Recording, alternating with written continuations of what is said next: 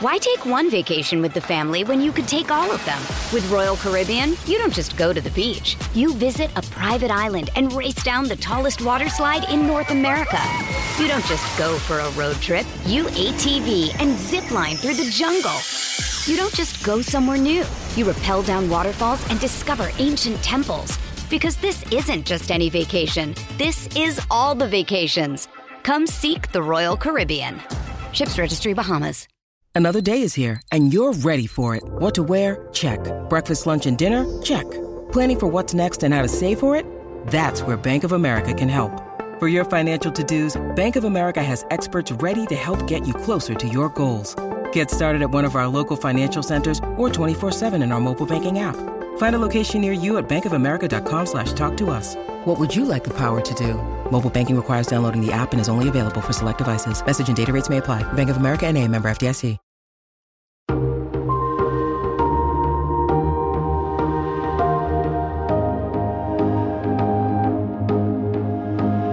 From Variety, celebrating more than 115 years covering the business of entertainment, this is the Award Circuit Podcast. And obviously, I'd look at the monitors and see myself in Charithra, and it was really like powerful to see. And then it was only when the show came out and we started doing press, and then started receiving messages from fans or um, Indian girls stopping me, just expressing themselves, I kind of started realizing how groundbreaking this really is.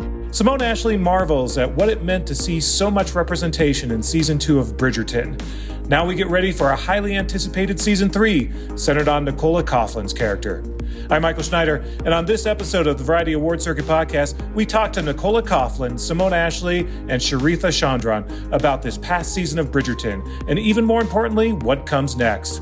But first, our Award Circuit Roundtable is back and discussing directing categories and also offering up our pleas to TV Academy members as nomination voting gets underway. It's all next on this edition of the Variety Award Circuit podcast. Stay close. Hey everyone, it is the roundtable and it is the first day of Emmy voting. Hi everyone, it's Michael Schneider along with Emily Longeretta, Clayton Davis, and Jazz Tangcay. And the moment has arrived. Finally here. So get excited, everyone. I never, I never thought this day would come. it did not come fast enough. Let's yeah. be honest. Listen, again, we're gonna do this every week. Emily Longeretta, EE issues all day long. Just all day. It. Just then, killed it, man. And then now we, we get to anoint Michael this week. But now, yeah, I was gonna say Ray Michael. Seehorn. Her time has arrived. I will not hear otherwise. Listen, this, this, is part of my plan to get Rhea Seehorn to thank me on the stage at the Emmys. So let's, yeah. let's see if that happens. I'm, get, I'm getting I'm getting Anna Gunn vibes right now. I feel like it's her mm-hmm. moment. It's coming. I do. I mean, she at least nomination. At, uh, minimum, minimum. Yeah. Minimum. Yeah. We're we are starting a riot if she doesn't get nominated. Oh, we're burning this place. the four of us. I am I'm prepared to write a column where I just take down the TV Academy members. like a field of eight at that. Like, you know, we've we've we, I think we were like, yeah, six, like sure, whatever. But a field of eight would be yeah then I would be convinced she killed someone and they know about it. then, right. There has to be something going on there. Yeah. Yeah, she has. Um, we're, we're gonna we'll poll every single television academy member. Be like, why did you not vote for her? Yeah, I need to know ex- every member's reason. Yeah. Yeah. Not only is she a fantastic actor, she does probably the more work than anyone else in this industry. I mean, just talking to her, the amount of effort that she puts into it, the workshopping that they all do, uh, just, you know, the tremendous portrayal of Kim Wexler in that show. If that's not enough, she helped save Bob Odenkirk's life. So that's true. Yep. Come on. He's a, come on. A, a, living hero. Yes.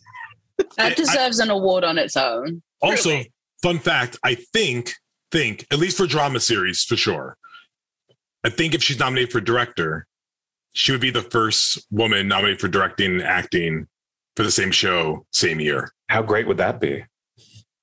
Yeah. It's happened in limited series a bunch of times. Obviously, Michaela Coel did it last year, but in drama, I don't think it's ever happened. Yeah. Especially, especially in a supporting of a supporting actor that like is doing. Because Giancarlo Esposito could do it too. Little all these people directing stuff. Just give it to all the Better Call Saul directors. Just Yeah. There you go.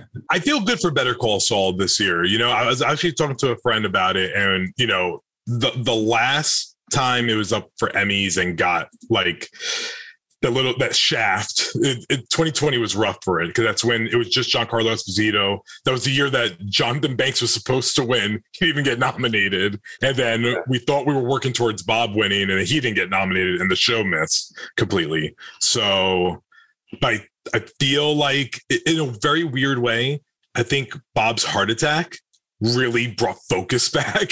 We're like, guys, we are un- we are not valuing what's here right now. Right. We must love it accordingly.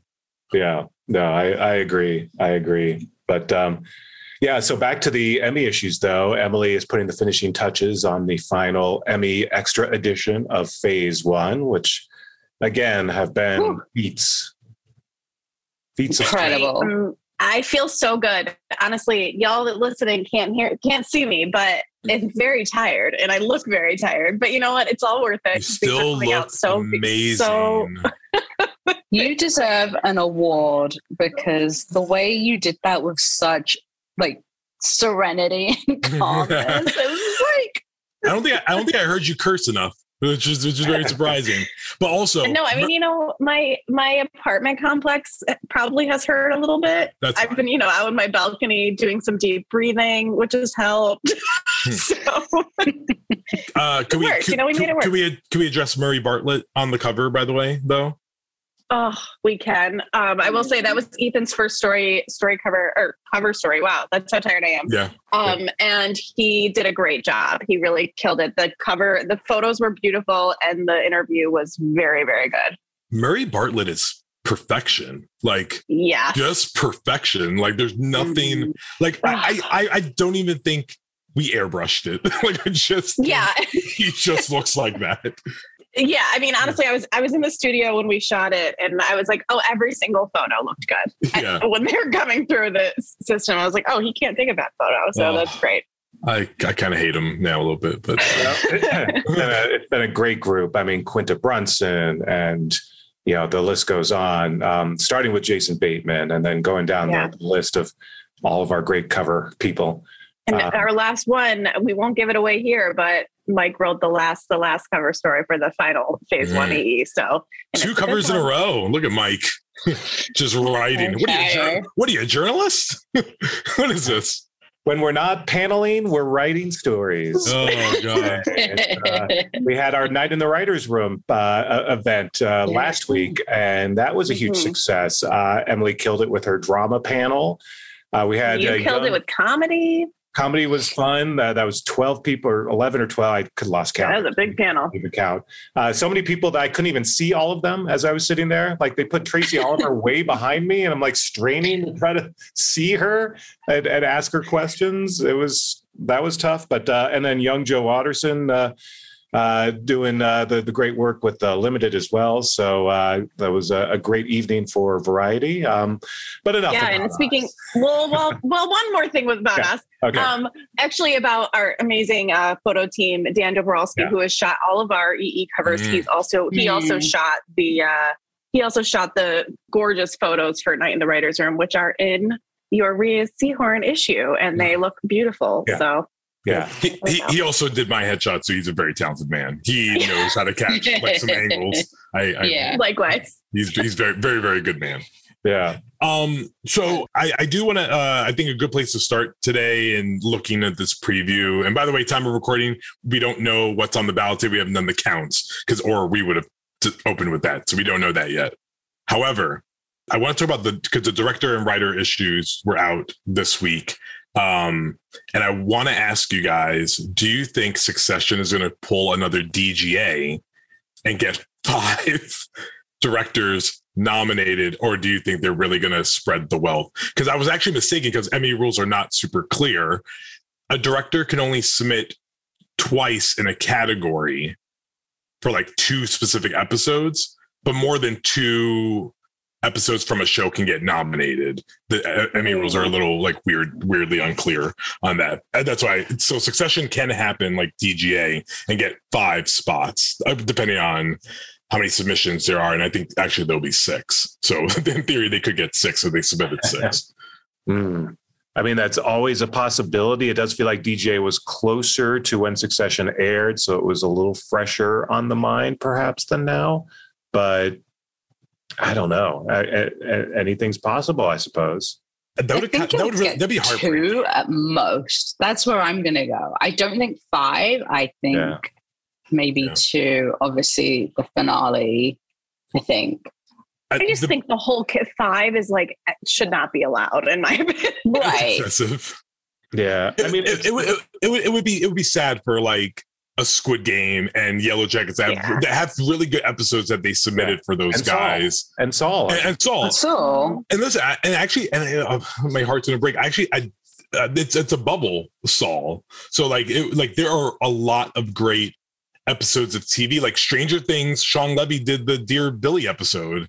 Mm-hmm. Like uh, that's gonna be sad. And Ben Stiller, the finale of Severance, oh, is the best minutes of television this year. can we expand Last five to minutes. 10 too? Can, let's just expand every category to 10. Wait, what was that? Expand to ten. Expand to ten. How many times are we going to have to write that until it happens? Actually, it's it'll probably be out by the time uh, everyone's listening to this. I spoke with the head of the TV Academy and uh said my best friend Michael Schneider says you guys need to go to 10 nominees and they didn't say yay nor yay or nay in that but I think there are I think there has to be a work towards expansion. They did say they have a record number of submissions this year. They also say that every year, so we don't know what that means. It's very vague. But yeah, we, like there isn't enough spots. Or in reality, Succession, five episodes of of a show would be excessive. Yeah, yeah. I mean, it's, 100%. yeah, it's it's it's always tough to sort of like put your foot down though because it's five different directors, Sure. and they all deserve their own time in the in the sun. But Sure. uh, you know, maybe maybe it should be a show nomination, and just like every director, uh, you know, is is a part of that nomination. Why does Mike have the? Like, you, we can fix this in seconds. Just listen to Mike. Mike, you, you are going to produce the Emmys in 2023. That's it. God, one one director. I mean, one line. Stranger One- Things. yeah, every yeah, director one gets an Emmy. nomination, every director, and that way, Yeah. like they're all like equal. There's no favorite Yeah. son, and, and and that way, there's also no hard feelings on Yeah. on those shows when you know clearly the usually it's going to be the finale or the first episode. Whoever's Yeah. directing that gets a leg up, and and so Yeah. someone who directs an amazing episode four. Just isn't going to get that same kind of attention. Uh, excuse me, Unless Sean. Let me Dave give you episode four. Yeah. Thank you very much. Yeah. Well, and, and, and Ray four. Seehorn did episode four of Saul, so maybe it should only be episode fours. I don't know. Yeah. All right. So what else uh, Um, should we be looking at, uh, Clayton? Oh, so on the comedy side, uh, Bill Hader, uh, his episode of Barry, uh, seven, uh, 710N, that episode, uh, it's the one where, uh, Fuches gets poisoned. Uh, that's his submission for comedy. Uh, I do want to, something that's come up a lot that I've heard over the last week. Barry's not a comedy anymore, right? Like, are we firmly on that? Like, it's not.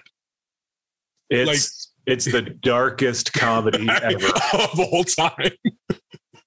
I don't think I've chuckled in quite a while. like I think we're just in drama territory. But it's fine, I guess. Whatever. I mean, can't imagine. I can't imagine Only Murders not taking that for the boy from Six B. I think Only Murders. Well, I think it's going to win directing. I think Only Murders is is a real shot at taking comedy series this year. Yeah. I don't know how you. I mean, it could obviously Hacks did that same exact thing in one directing and, and writing as well last year and didn't win in the end. And I feel like maybe it needs an acting win to measure up to taking comedy. But I think I really think that uh Only Murders and season two is about to drop in the middle of vote uh, middle of nomination voting and all that. So you know, I think it's gonna I think it's gonna be a really good uh uh get. But I think Hacks is also very competitive there. And I think Chris Miller, because he's directed every episode of the after party, I'm happy for him to make the make the the play there. Uh, and that's the comedy directing side. And then, yeah, Yeah, so- you guys hear me? Yes. Yeah. Yeah. No, now I'm coming back. Sorry. We're all, I was unstable. It was We're all all- unstable. We're all just taking it in. We're all taking it in. I, I, I hate I hate internet. Uh, yeah, and, then and then a Mike White versus Danny Strong in limited, right? Dopesick versus White Lotus Yeah. directors. yeah. Hmm. Yeah. It's that's so tough because Mike White did wrote like he did every single episode, right? So Yeah. it's ugh, He- yeah, he gets the entire series. Danny Strong submitted uh, the finale, People versus Purdue Pharma. of course. Yeah, Yeah. No, that's another tight race. Can I just talk about your bucket list moment that happened at the weekend? The real world. Oh, my, my bucket list. Yeah. Uh, your Michael, bucket oh, list moment. I'm sorry, Oh, I saw that and I was yeah. just like, I felt so happy for you. Sorry. I was happy just for- to side, was- just to deviate. I was happy bit. for Emily because for both of us, Emily, Truly. Emily Longeretta and Clayton Davis are imploring the uh, the Emmys to vote for re- the Real World Homecoming New Orleans for several reasons. It Yeah. was the birth of reality television. It's never been nominated. Uh, the New Orleans Homecoming is by far the best one so far, and I got to meet them this weekend, and it was the nerdiest thing that's ever happened to me in real life. I've never fanboyed as much as I did looking at Melissa and just being like, I love you. I think you're the best. and to know, by the way, I took pictures with Kelly, Danny, uh, Melissa, and Tokyo. Julie was sitting at a separate table. Of course she was. And I did not and I did not say hi to her because I was like, I can't betray Melissa. Melissa's my I would homegirl. bow down. I would bow down to Julie for being reality TV gold. Oh okay. yeah, she was, she was reality TV. But they, she was sitting at a separate table and not with them, so it's very telling of this season how great it is. Mhm. So no, I mean, no, think- no Jamie, no Matt. It's fine. Of course. I think it's I think it's very telling that it's and I, I saw your story that went up too that like it just that show really did make an impact this year. So I really hope that it does actually get some sort of some sort of love. I mean, a nomination is not crazy in my mind at all. No, it, sh- and it, sh- and it shouldn't be. I mean, listen, Kardashians have never got nominated either. Just have to put that out there, and they were on TV for a very long time. Mhm. I, I think that they could make a, a play into that into that category this year. But it's also very reality is just competitive, period. And Yeah. How much longer can the RuPaul train just continue to plow through? Eventually, you know, it does run out. We talked last week about Curb Your Enthusiasm nominated every single time uh, that it's up, and eventually they look elsewhere.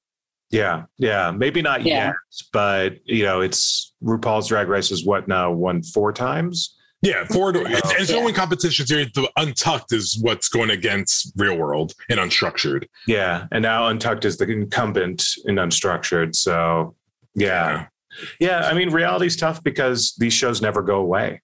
So Yeah. a lot of them just keep going forever, and so there's never any room for for new blood. Every once in a while, new shows sneak in, but it's very rare, and it takes years sometimes. Yeah. I mean, it took Yeah. Drag Race years to get in there.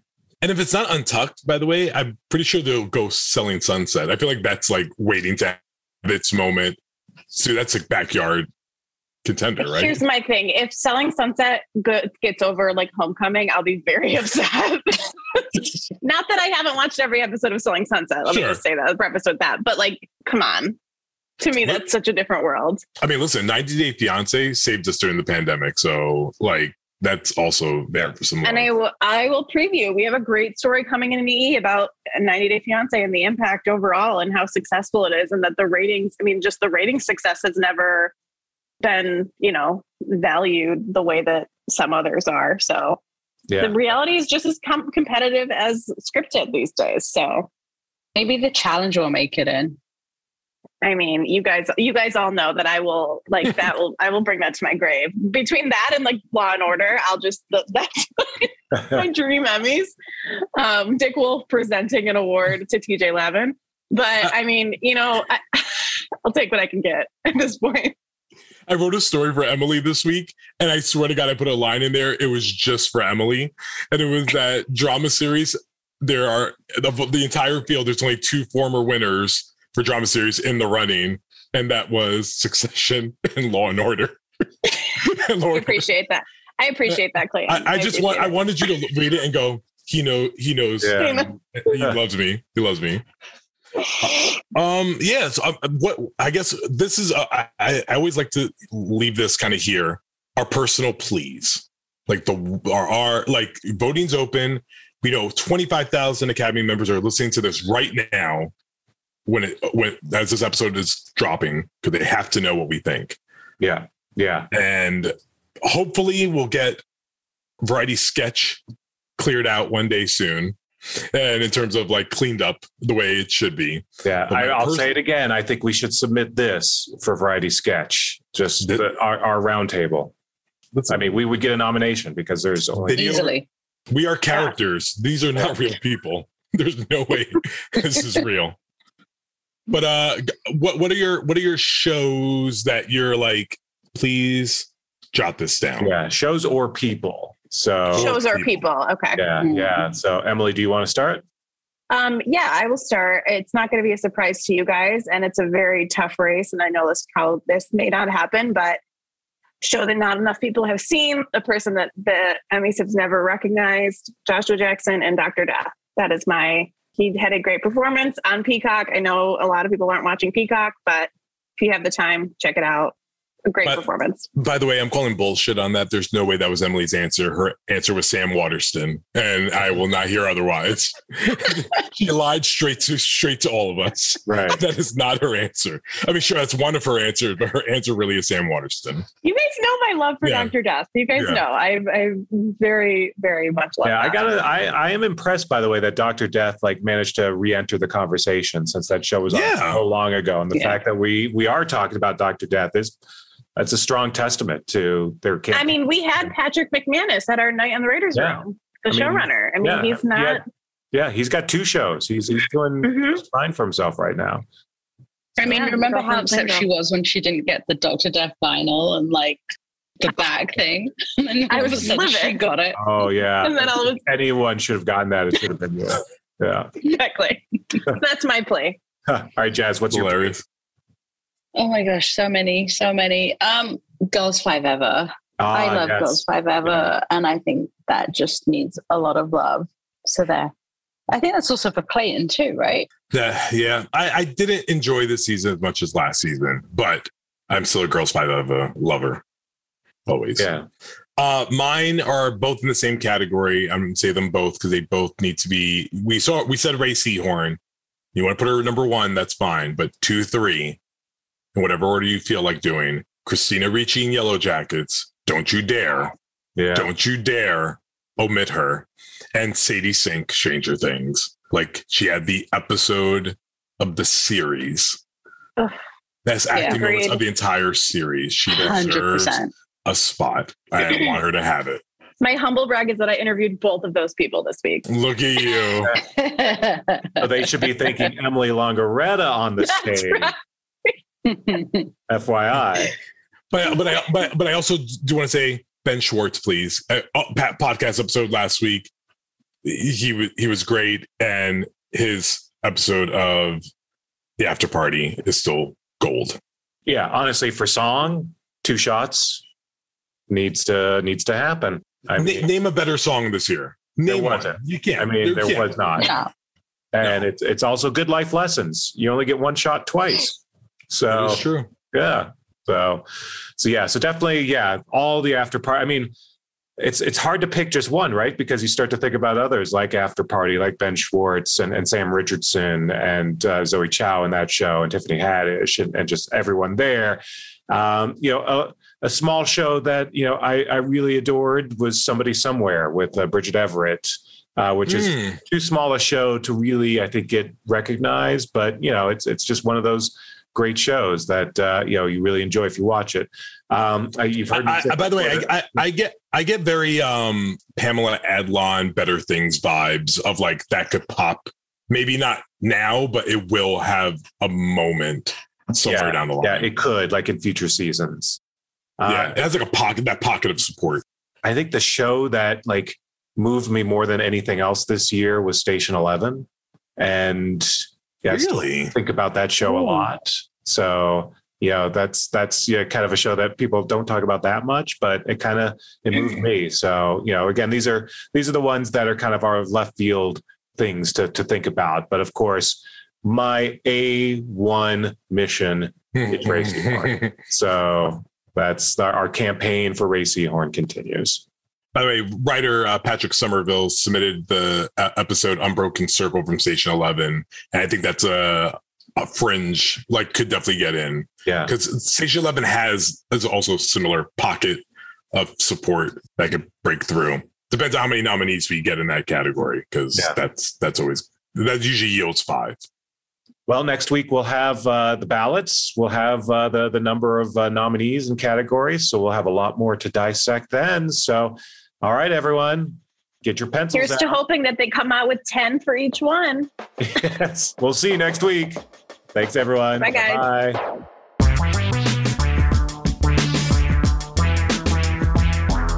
After the break, Bridgerton stars Nicola Coughlan, Simone Ashley, and Charithra Chandran.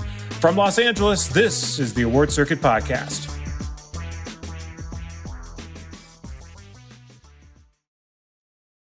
Why take one vacation with the family when you could take all of them? With Royal Caribbean, you don't just go to the beach. You visit a private island and race down the tallest water slide in North America. You don't just go for a road trip. You ATV and zip line through the jungle. You don't just go somewhere new. You rappel down waterfalls and discover ancient temples.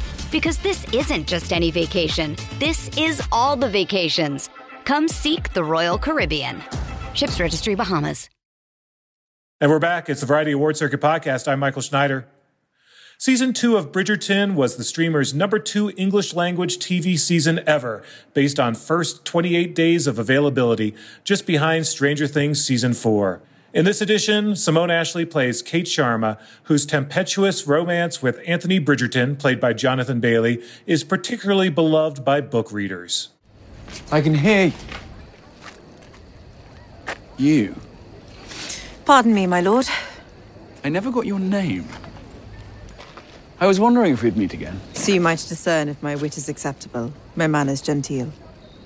You were eavesdropping. It was hardly an effort, seeing as you were proclaiming your many requirements for a wife, loud enough for the entire party to hear. You take issue with my requirements? I take issue with any man who views women merely as chattels and breeding stock. None of that was meant for you. Viscount Bridgerton, yes. When you manage to find this paragon of virtue, whatever makes you think she will accept your suit? Are the young ladies of London truly so easily won by a pleasing smile and absolutely nothing more? So you find my smile pleasing. I find your opinion of yourself entirely too high. Your character is as deficient as your horsemanship. I shall bid you good night. Bridgerton fans were whipped into a frenzy at the news that the hit Netflix series would skip ahead of the book's timeline to feature the love story between Penelope Featherington, played by Nicola Coughlan, and Colin Bridgerton, played by Luke Newton in season three. Variety's Angelique Jackson recently sat down with the three leading women of Bridgerton, Nicola Coughlan, Simone Ashley, and Charithra Chandran, to recap season two, preview season three, and also discuss the impact that Bridgerton has had on fans, particularly young women and people of color, many of whom are seeing themselves portrayed in the genre for the first time. As they began chatting, Angelique started by asking about the news that Nicola, aka Penelope, would take the lead romantic storyline in season three. Season three is going to be about uh Polin. Is it? Is is, is that is that It's been name? officially Polin because the thing is, Polin have been around long before we were any of us were involved in Bridgerton. It's the you know the books are twenty years old, so Mm. Polin have been has been well established in the fandom. So I'm really following their lead. What has it been like? You know, the response to that. I loved your post with you know Vitamin String Orchestra's "Yellow." Is that is that a tease? Will that be That part well, of that was that was um that was Luke Newton's shout for the season. So I've just I've just followed his lead on that. But it's funny because we have a little playlist of. I think you and Johnny did it as well. Mm-hmm. I had one that was just my own, and then I was like, maybe I'll share it with you. I've had one for for a while, um, but yeah, I have a bunch of bunch of songs on there, and it really does get you excited, doesn't it? Mm-hmm. Like thinking about you know what you could dance to. And the thing is, I don't, I haven't read the scripts yet. I have an overview of the season, so I know broadly what's happening. But um, I think because Luke Newton is an incredible dancer, and Jack He Murphy, is. yeah, Oh my god, Jack. Jack Just Murphy, the loves choreographer, loves Luke. I think he's a lot of favorite boys, but I feel like Luke is well up there with 100%. Yeah, yeah, yeah. He's pretty open about it, to be honest. Yeah, yeah, he is. Okay, okay, okay. So I'm not telling tales out of school. So yeah, I feel like there's going to be a lot of dancing, but I haven't read it, so I'm not. I'm not spoiling anything. It's merely a guess. I kind of think you two deserve it, though. You guys didn't get to dance that much in season We've had and two season dances two. total. Yeah. Two, yeah, one in season one, another in season two. So yeah, I'm excited. Mm, wow. Are you prepared for all the dancing? Is it It's you know Jack is so amazing, isn't he, to work He with? We've all had the pleasure of working with him, and he makes it so unintimidating. Because I mm-hmm. remember going in, I didn't know I was going to dance in season two, and when I found out, and you you dance in a formation of professional dancers, which is an intimidating thing because they're all obviously phenomenal, and you have to kind of look like you're all members of the ton. You are all equally good at this thing. So I remember walking into a dance rehearsal, being like, "How am I going to say to him like I can't do this?" I'm just going to say, I can't do it. I'm so sorry. And then he goes, We're not doing it now. We're just walking it. Yeah, yeah. He'll he'll like start from the down up and like strip you down. Not you know. Not here's the moves and what's what's it called? It's not physically, verbally, um, and um, and then we'll like walk through it. Yeah. and then. Uh, for me, anyway, it started off just on my own, um, working with Jack and then one of his lovely um, dancers, and then Mm-hmm. Introduced to the rest of the dancers. Then Johnny and I would start dancing together. Um, and then I remember actually, I think we were filming the Pall Mall scenes, I think. Mm-hmm. Um, and then we we all came together at the studios. We wrapped, and then we came and we did the end of episode seven, that dance. Oh yeah. Um, so sometimes he'll then bring us all together. Yeah. We'll watch each other. I was meant to be in that dance originally in the script, and then Yeah. I got written out, and I was it. I think it's so gorgeous. Aw. That whole sequence. But I remember the Hearts and Flowers balls. We when we were rehearsing it with all the cameras, we would watch everyone do their dances. Yeah. Very emotional, isn't it? When It's you fun, watch yeah. people dance. Yeah, it is. It really yeah. is. And Mm-hmm. like often when you're filming, it's so technical, and the final experience that viewers have is not what we may necessarily Mm. have. But with the dances, actually, we often Dances- do. Yeah, yeah, it's The- very they true. like play. They'll often play the music out loud, um, if there's no dialogue, and like they do want people to watch the dance. So Yeah. it's it's one of the few times that we get the viewers' experience in like live.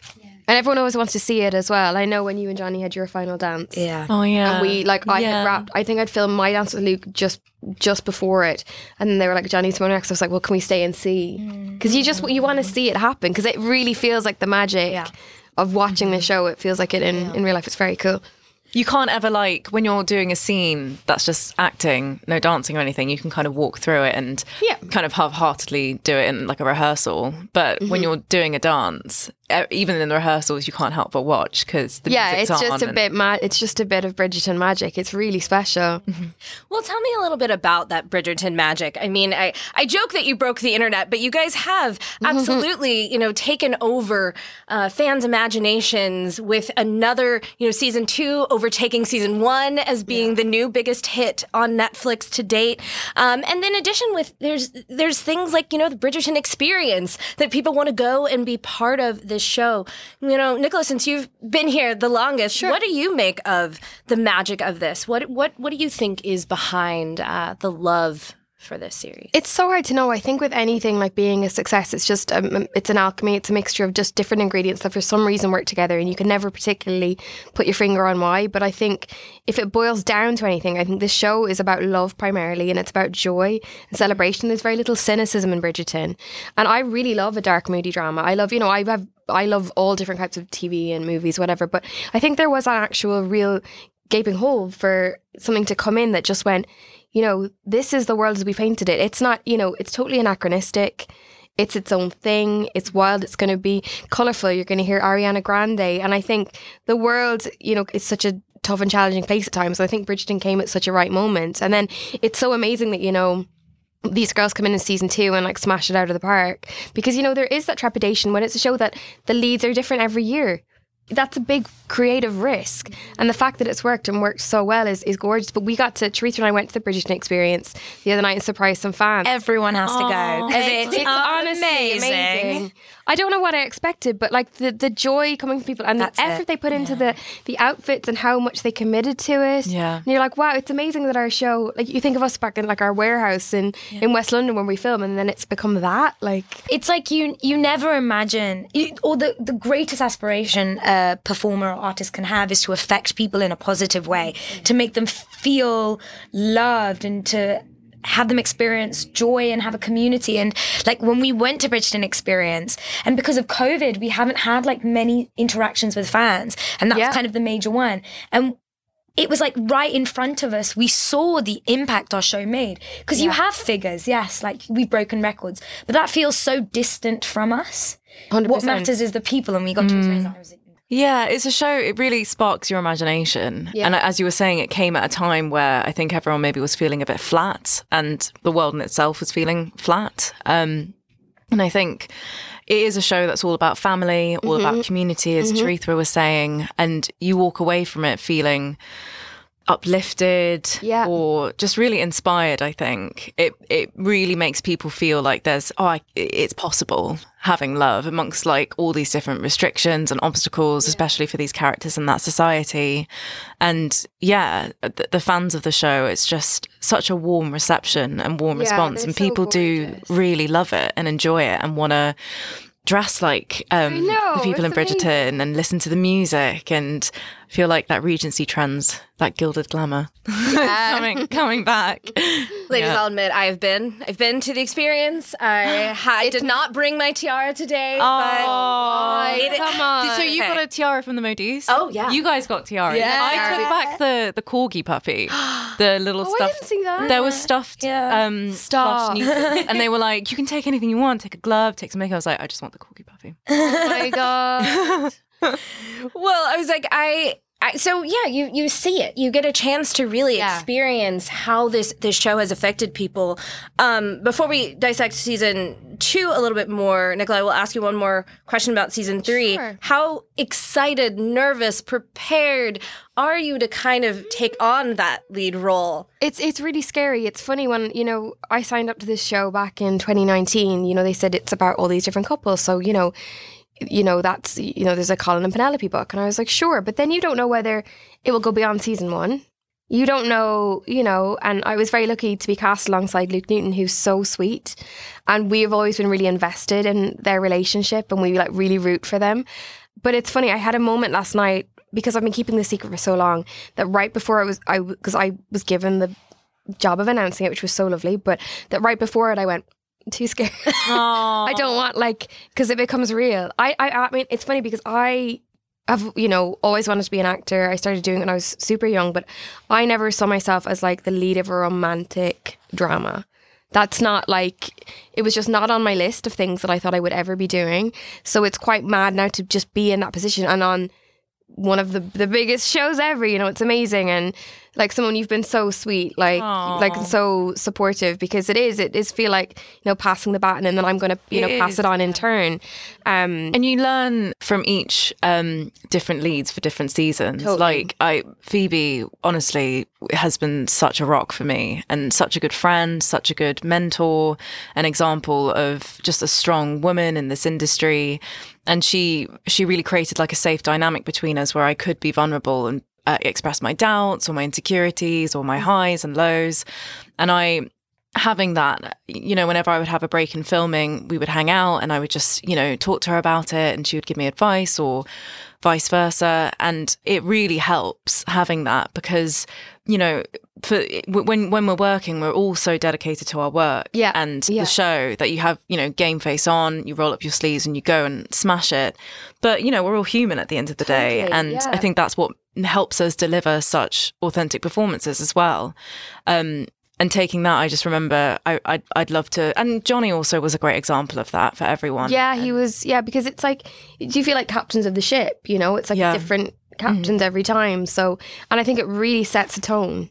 yeah, absolutely. Yeah, yeah, yeah. It really, really does. Hold the energy for yeah, everyone. for sure. And um, I think both Johnny and I just wanted to make sure we could, you know, as as much as they're going to do like such an amazing job on their own, and they don't, you know, need need no, but it's sense, so but nice. just having a cheerleader It's so on nice, the and also I think having the continuation of the story because you know Bridgerton's bigger than all of us, and it will pass through all of our hands, and you know, Mm. but you want to feel like you take care of it while it's Mm-hmm. your baby, I guess. yeah. Well, I want to ask you about what Phoebe told you, but I want to pull on that string just a little bit that you just mentioned Sure. of, of not, you know, you never thought that you would be the lead of a romantic. no. Um, I, I think that's something that uh, may be Oh, totally. I think- yeah, here, no, I- that, Yeah, yeah, yeah. I You know, that same this is a series that allows people to be in positions and in places, people of, especially people of color, Yep. um, that we're not usually seen in. So, kind of break down for me, you know, what it means to be a part of a show that has a lot, has really broadened the range of what you know a romantic lead looks like. Well, I think what's what's wonderful is that there is so many like benefits to it. I think truthfully the show is just better because it's mm-hmm. better to watch. It's more fun, it's more colorful. Mm-hmm. Um, and it gives actors of color opportunities that were previously inaccessible to them. And I hope that, you know, we're seeing with the Mr. Malcolm's list, forgive me, like, you know, which also feels very Bridgerton esque in that it's sort of multiracial and, um, and that's exactly what we would wanted from this show to kind of set a standard for the industry. So I think creatively it's, and maybe this is very generous, and I hope Lin Manuel Miranda forgives me, but I feel like what Bridgerton's done for TV, what Hamilton did for theatre is very much like what Bridgerton's sort of done for TV. Um, and then also it diversifies audiences. Like my mum and I, when growing up, we would always watch, you know, Austen adaptations, but within our family friend community who were all Indian, we were kind of the only ones. Yeah. So it, it was very much like a white genre, both on screen and off. And we see, like a, at Bridgerton Experience, we all went, like, we see so many people of color there. We know so many joyful. fans. Like, it's a diverse audience as well. And the messages of a show like Bridgerton, which is everyone's deserving of love, everyone's deserving of romance and the familial ties. The fact that such a diverse audience can see that and take on that message, Yeah. that's like it, it's it's amazing. Simone, what has it what has it been like for you? Yeah, I think um, yesterday um, we were doing an interview together, and Teresa said something along these lines, and it it really articulated a feeling that I've had for so long, and I couldn't put it into words. And it it is a, a journey. And I um, when we were filming last year for like ten months, I I was it was just like blinkers on Yeah. Yeah. Yeah. working with Johnny and Teresa and Nicola, the whole cast, we it was non-stop. Yeah. Um, so I was really engrossed in that side of it. Um, and obviously I look at the monitors and see myself in Teresa and it was really like powerful to see. And then it was only when the show came out and we started doing press and then started receiving messages from fans or um, Indian girls stopping me, just expressing themselves, I kind of started realizing how groundbreaking this really is. Because I, I just I, I I didn't really I was just so happy to have a job as an actress. And yes of course like I acknowledged like this is something that's such a shift and it's so important that both of us as dark skinned women we're um, the leads of this romantic drama. But for me it was a, a journey to to own that and to really understand that and to be to of course I've always been proud of that but to to know that we've all got a microphone and a platform now where we can speak for the people and the people do want to see this as much as you know netflix have all the subscribers and um, we're the top 10 um, most watched shows it is the people of the world that are creating that moment for us because they're the ones tuning in they're the ones um, Totally. Yeah, they're the ones driving yeah. it. You know, there's a demand there for yeah. it. There was Yeah. clearly a gap where people like really wanted to see themselves, like you said, like Hamilton did. Yeah. Like it's no surprise that these things have become phenomenal because representation's so important. And I, I hope this continues and it's not just a one off with Hamilton or Bridgerton. I hope that producers, showrunners, writers, the powerful people within this industry that can create these shows and movies listen to that and listen to the fans and see the response that and just see what we've done and realize, yeah, this I think this needs to be normalized and continued within our industry. Um because I think I quite naively stepped into it, like, oh, like w- women are like so empowered in this industry, and like women of color as well. And to be honest, like we, I think we're just getting started, and we're a part of that movement. 100%. Yeah, Absolutely. This is is basically I won't say we're at step one, but uh, we're we're we're oftentimes you do recognize that we're not quite as far as we think Yeah. Oh, we yeah. are. And, Totally. And like you said, this is this is a huge step forward. Kind of speaking to some of those messages from fans for each of you, you know, what is something someone has said to you, you know, whether it be in this last 24 hours as as people are talking about Bridgerton more or throughout your filming experience that has really stuck with you, that has really meant a lot. I mean, for me, I've seen a lot of videos and a lot Yeah. of messages Mm-hmm. that are like, this show is making me proud to own my culture. And like Indian girls in the diaspora wearing like jhumkas or also pronounced jimikis, which are like the specific kind of style of Indian earrings and um, incorporating Indian clothing into like their daily wear. Because when I was growing up, all I wanted to do was fit in. When I so Yeah. like, and I grew up in a majority like white area, when I so clearly couldn't, um, and I and I rejected everything that made me special. I rejected a lot of my culture, um, and it was only when I was about 15, 16 that I owned it again. And i realized that it's something i'm flipping proud of. It is a core part of who i am. And to see young girls who I don't want to say inspired, but maybe encouraged to do that earlier on is fantastic. Yeah. So to proud to be Indian, proud to be brown, proud to be different. Yeah. Those are the kind of messages and like videos that I, I have appreciated receiving. And especially Simone, what you said about being dark skinned as Yeah. well. You know, we we have a, as much as we have like a racism and g- gender inequality issue. There is also a a, a colorism uh, con- question that we have here in this industry as well. That we don't often get people who are have darker complexions on screen too, and looking as regal and beautiful as Yeah. well too. And we had uh, such an amazing hair and makeup team and lighting, Jeff on on set that we didn't have to speak twice about you know the the color of our skin or being darker shades on screen. We were re- they really brought the best out in both of us to put it in a better way. But I think it's what it's done. It's created a safe space for these fans. Like I'm exactly the same as Teresa. I grew up um, predominantly in a um, a school of um, wh- white students, and I was a minority, and I didn't fit in. And I, I I'm sure many other um, brown girls went through this, just being made fun of, or just not feeling safe in owning yourself. And I have noticed that you see that within the fans now, like being stopped by Indian girls, and they're just really giggly and smiley, and just you know saying, "Oh my gosh, you're representing," and it's amazing. It's really powerful, and um yeah, just really proud to be a part of that. But Um, even little things, right? It's like I remember going to like dress up parties, like birthday parties, and not knowing who to dress up as, Yeah. right? Or for Halloween, and being like, God, everyone's gonna laugh at me if I go as Cinderella because I clearly don't look like. Yeah. Her. And I know it sounds so superficial, No, it but to provide like. Someone can dress up as Kate or Edwina, Yeah. right? Like that's amazing. And those little things, those little experiences really like they define young people growing up. And I always say that like we are all on a journey ourselves. Totally. It's easy to stand like on a pe- to be put on a pedestal and be like, you know, Indian girls to look at us and go, oh, like look at them loving themselves, owning themselves. But I had a breakthrough moment when I came to LA because it was like the first time in my life that I've been out in this hot of a climate mm. without a hat on, without stressing about walking in the shade. And it's like the show has helped me as much as I hope it's helped other mm-hmm. people.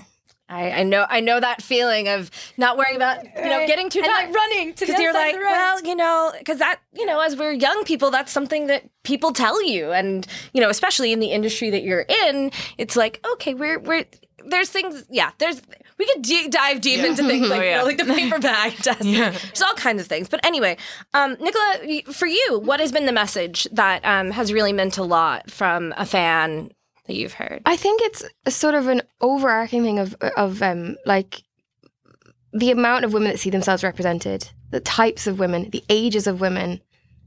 It's not just that's what I think is really special about the show. I say this phrase about it all the time, but it's quietly revolutionary because it can seem, you know, very sweet and romantic and soft on the surface, but I'm like, look at all the things we're actually doing. And look at all of the women we're allowing to to show on television, you know, in all different forms and being complicated and messy and unlikable at moments. And I think Shondaland have always been unafraid to do that. And Bridgerton has, you know, continued on that tradition and taken it in a whole other way. And it is and it is holding up a benchmark to the to the genre and going, you know, why are we making these all white shows? Why are we doing it? It's not representative. And the thing is, you look at Bridgerton, and I, you know, made like a really facetious comment once saying, like, you know, we can accept like a dragon in Game of Thrones, but people go, oh, a black duke, that's too much for me to like. And you go, how stupid is that? Yeah. Why is it? It's not too much. It's really not too much, and they, yeah, they, they- I think that's been the thing. The amount, the amount of different women that have seen themselves, not like, and I do get people come up and going, I'm, you know, I'm so Penelope, and I, I feel invisible, and I feel this, but it's been, I feel like there's some a character in there for every woman, Yeah. and I hope every man too, because it, you know, it also examines like how damaging the patriarchy can be, and the expectations put upon men, and you know, it's something I think Johnny Bailey did so brilliantly in this series of like, you know, trying to be that strong man and don't show emotion and don't all that stuff. I feel like, you know, yeah, and it looks pretty well doing it. you know, I mean, sometimes you need just pretty wrapping to, to, to make you go to these kind of darker, Yeah. Mm-hmm. you know, deeper places inside yourself. Um, let's talk about some of season two because Mm-hmm. you guys took us on a serious roller coaster. um, you know, what were some of the most magic moments for each of you? Um, Simone, I'll start with you. What what would you say was your if you had to pick a scene from season two, whether it be your favorite to have portrayed or the reaction was your favorite? Can I say two? Yes. I can't say one. um, and two's like really trying it. Um, one, um, I'll never forget riding horses with Johnny in Windsor Park um, when we filmed the scene where Kate and Anthony first meet um, in episode one. And I think we were out there for a week. Um, riding at dawn um and it was like springtime the sun was out it was beautiful. And um johnny was on his horse jack and i was on mufasa and we just got this rhythm going and once we really warmed up into it we were just on these horses riding around playing out a scene and i just i yeah never ever imagined i would be doing a scene like that as um as an actress. Um so and i love that scene as well. Um i think um it's such a stars aligned moment for these two characters um right place right time. And i love that we've brought that to screen because um I, it is possible. And it yeah it sparks the imagination of um, just two people on these parallel journeys. And then the second one i think is the coconut oil scene with um, edwina. And yes it's obviously it's a such a powerful scene because many women from different heri- heritages can relate to that scene, that intimate um, moment between two sisters, um, two women applying coconut oil to to their hair. But for me, um, it it was the shift in the story and Charithra's performance. I mean, every time I watch it, I'm like, damn, oh my gosh, like she, she, Edwina really like comes to her own. Um, not she, she already was her own, but she these um these barriers start to break down within her and then you see a shift in kate. And i i just loved that scene. Um it's one of my favorites. Um yeah. Well, because that is one of the major differences between the books and this series is is the way that the the relationship between Kate and Edwina plays out, and the way that there actually is much more of a love triangle in this situation, and that you know there is so much of Edwina coming into her own. I don't know if that is among your favorite scenes, but what what what are the standout magic moments for you from this season? I've got two as well. Actually, I'm gonna Give, give me two. Um, so one of them is the Haldi scene because when we were filming it, I think every one of us knew that like we were sort of not to be dramatic, but we were sort of making history. Yeah. yeah We were like, firstly, there's never been a scene of this color hue, like compositionally. There's never been a scene like this on Bridgerton before, but actually, I don't think we've seen a scene representing this ritual on TV before. Um, so that was a super proud moment.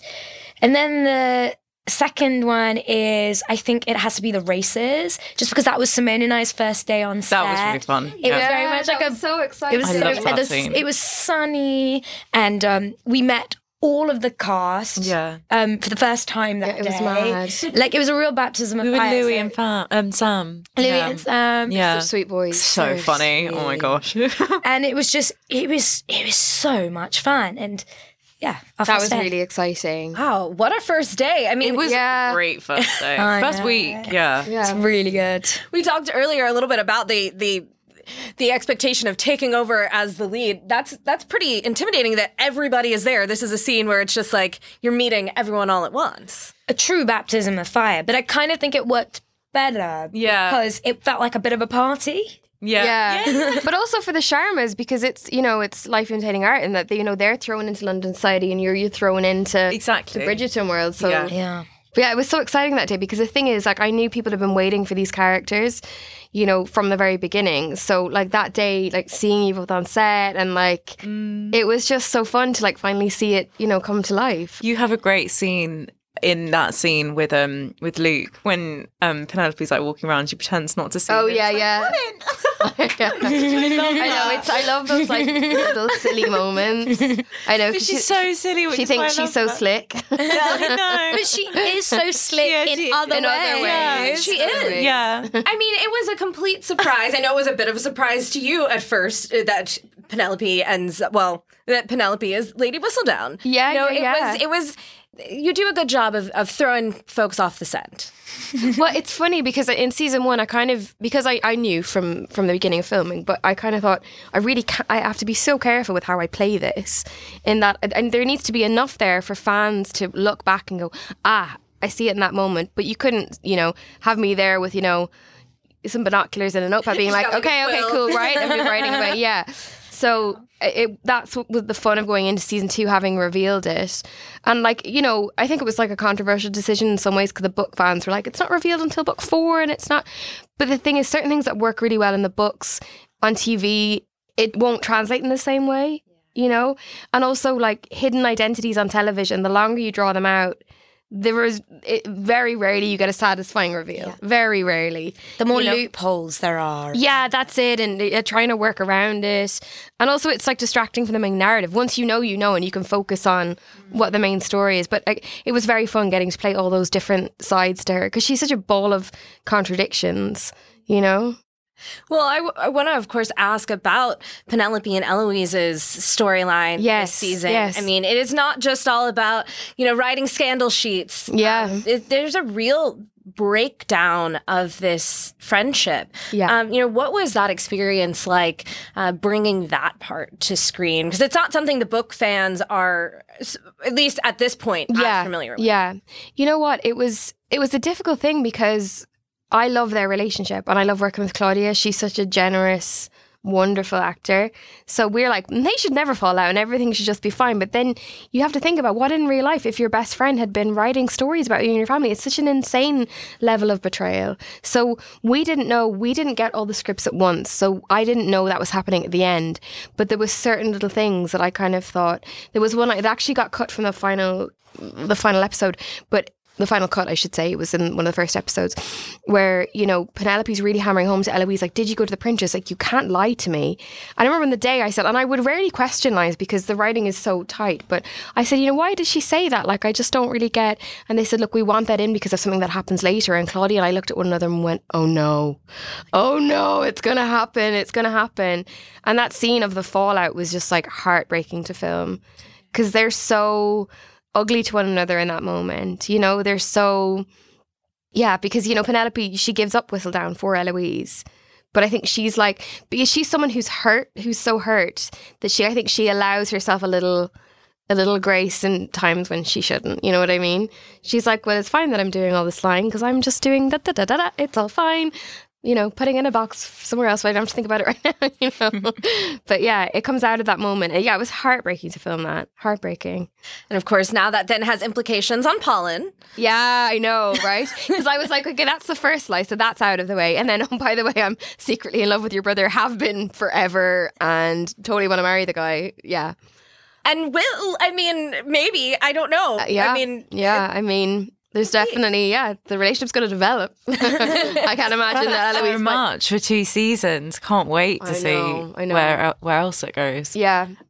I think it's it's it's time it happens. yeah, that's the thing. Like, you know, we're we're changing the, the book order, and when when I found out that was the case, you know, I was not expecting it. I thought it was a general call from Jess just to say, "Hey, I'm going to be the new showrunner," and but she said, "Look, we've we've seen them for for two seasons." You know, we've we've progressed them, and you know, they want, I think, more time as well with Benedict to kind of develop because he's such an amazing character. And I think another year of single Benedict is going to be a delight. He brings the fun. He brings eh, the fun, pathos, everything. He can he kind of like can explore the underworld of London. So, but yeah, I think if you had one more season of Penelope fawning over this dude, you'd be like, get over it, girl. Like, Yeah. move on. I'd be like, what is this dude doing? How does he still not notice? Yeah, how does he still not notice? We're like, yeah. So I think it's the right time. also, one of the beauties of Bridgerton is there is, of course, this main love story, but there are so many wonderful Oh, side stories as well that, like, other characters can be explored. So, you know. Well, speaking of other characters being explored, I mean, we the queen mentions that she has a, a single prince nephew. Um, that's not who Edwina ends up with in the books, but do could we maybe see a, a date with the prince, a promenade? I don't know. So uh, we, you know, it's a large production and it's a large world. It's London. It's a lot of people. and so I think that, you know, I hope the show continues for eight plus seasons. You know, maybe we'll see Anthony's children going through the season. You know, like who knows? And the thing is, um, it's it's a wonderful environment to pop in and out whenever. So even if not this season, it could be another year down the line or like whatever. But we all exist in this the world, world, yeah. And that's what we say. Yeah. All right, with with we will be seeing more Anthony. You guys, um, it was it was a very it was a very slow burn season, but in in a way of you know kind of reminiscent of like a Pride and Prejudice with with with Darcy and and um, with Elizabeth. Um, you know what what did you make of kind of like the audience response? What did they hit on that you guys were hoping to put onto the screen? I guess I should say. Um, I think.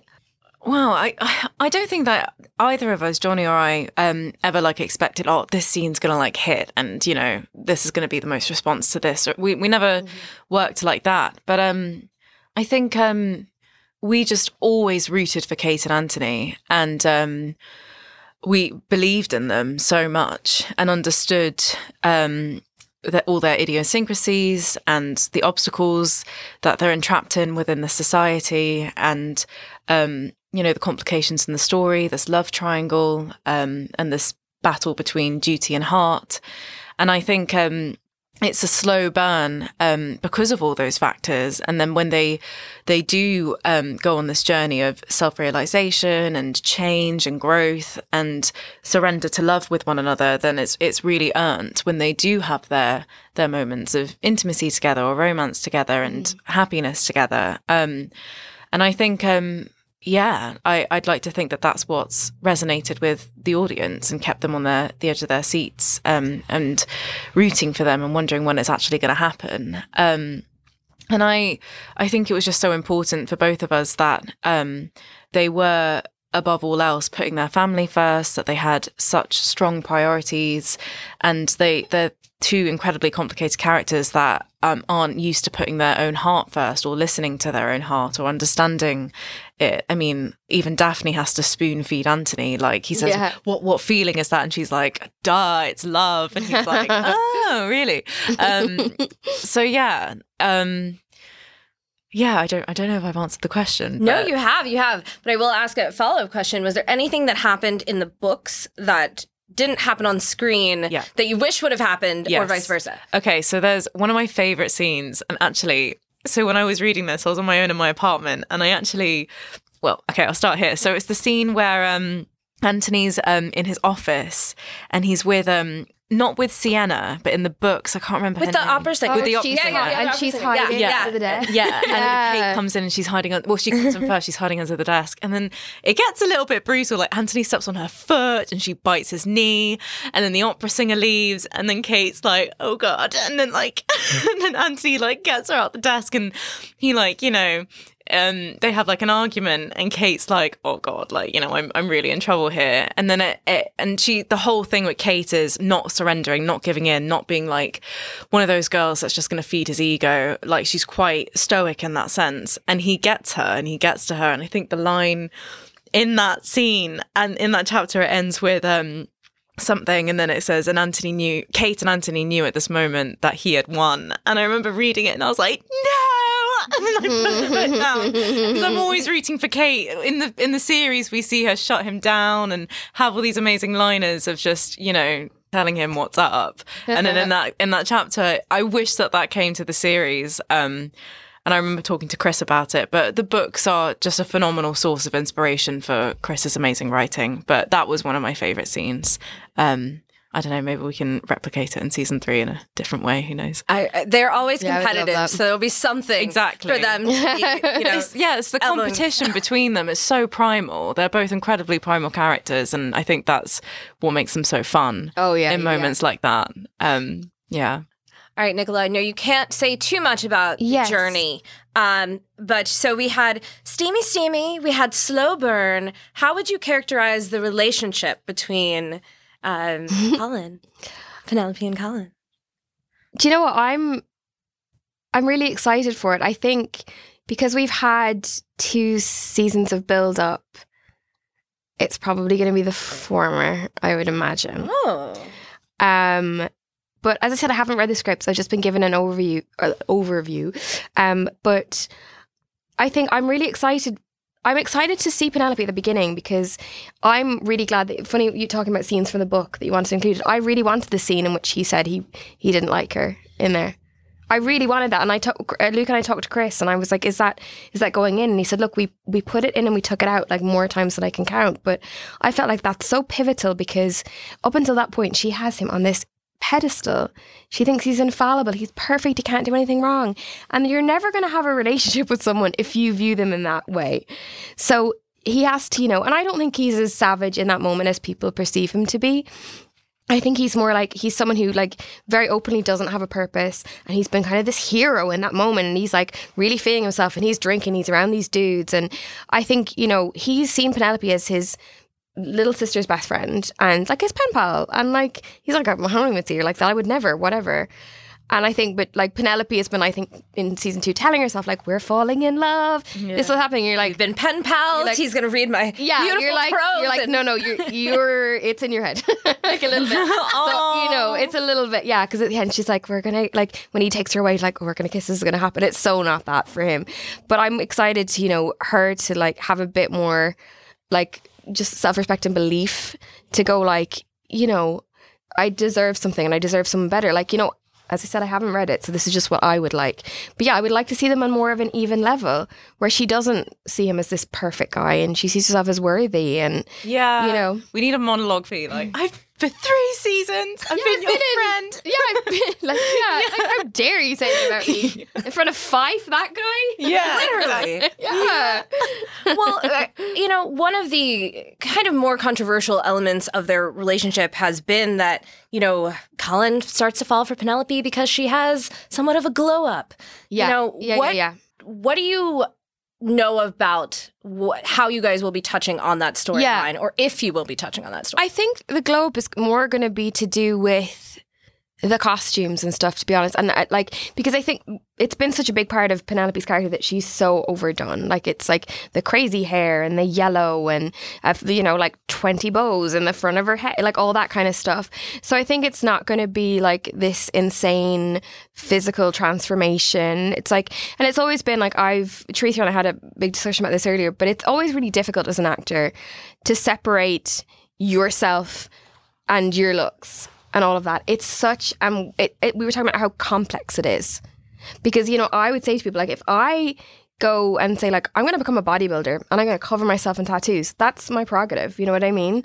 So it's a difficult thing to think about, you know, that there's going to be a glow up and what does that mean and sort of but like I always my hope is always that it will be more about the acting and the story and I think we have such an amazing amazing costume designer this year John Glaser who worked on season 1 with Ellen Mirojnick and I've seen like there's sort of a new cut of Penelope's dresses and everything because I mean they had I mean they had my boobs up high for two seasons so they were like you know they're just going to be at a normal human level I was like well that makes me really happy yeah. yeah. So it's, and I think, yeah, you know, and the books were written 20 years ago. So, you know, there's probably certain things in there that, you know, times have changed and attitudes towards women have changed. So, you know, it's like about, and I think Julia Quinn is amazing about you know how her source material is adapted, and it's adapted, you know, for now for 2022. So we'll see. But as I said, I haven't read scripts, so a lot of it is me speculating. And I think a lot of that too is like the fan reaction is well also why why is that necessary? It wouldn't be necessary. Penelope is incredible. He's just lucky to be Yeah, in the same room needs her. to like open. And the thing is, they get on so well. Like I love the scenes of the two of them where they are standing on the edge of the ballroom, like having a, like a little bitch and like judging other people. You know, I'm like they're like the same person in They're that that respect. people. they totally, you know. Yeah, they're gonna be like I see them like really old, just sitting around like having a little laugh about whatever. but yeah, but she she wasn't ever she, in season one or two. She was not in the position to be with him at all, nor was he in the position to be with her. Like, you know, as someone said, it's right place, right time. And I think she's got to get to a certain place where that can be a reality. Yeah. Well, I can't wait to see how this continues to develop um, because this show is entirely addictive because you all make it so rich. Thank you. Really just imbue it with just such such love and such depth. And thank you all so much for chatting with so us. Thank you so nice to having meet us. you all. That's Bridgerton stars Nicola Coughlan, Simone Ashley, and Charithra Chandran. Catch up on season two right now on Netflix.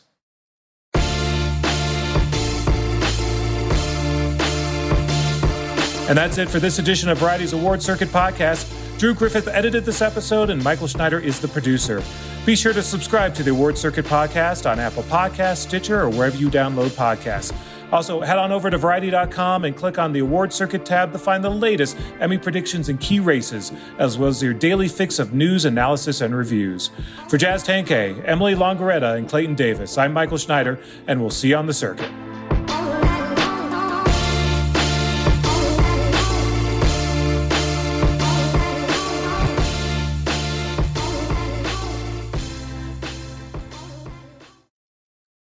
Step into the world of power, loyalty, and luck. I'm gonna make him an offer he can't refuse. With family, cannolis, and spins mean everything. Now, you wanna get mixed up in the family business. Introducing The Godfather at ChumbaCasino.com. Test your luck in the shadowy world of The Godfather slot. Someday, I will call upon you to do a service for me. Play The Godfather now at ChumbaCasino.com. Welcome to the family. No purchase necessary. VGW Group. Void where prohibited by law. 18 plus. Terms and conditions apply. Grand Canyon University makes earning your degree possible with over 130 academic programs for traditional campus students, with more than 80 bachelor's programs offered online. GCU provides you with the personal support you need, from complimentary unofficial transcript evaluations within 24 business hours to scholarships, academic support, and your GCU graduation team, led by your own university counselor. Find your purpose at GCU. Private, Christian, affordable. Visit gcu.edu.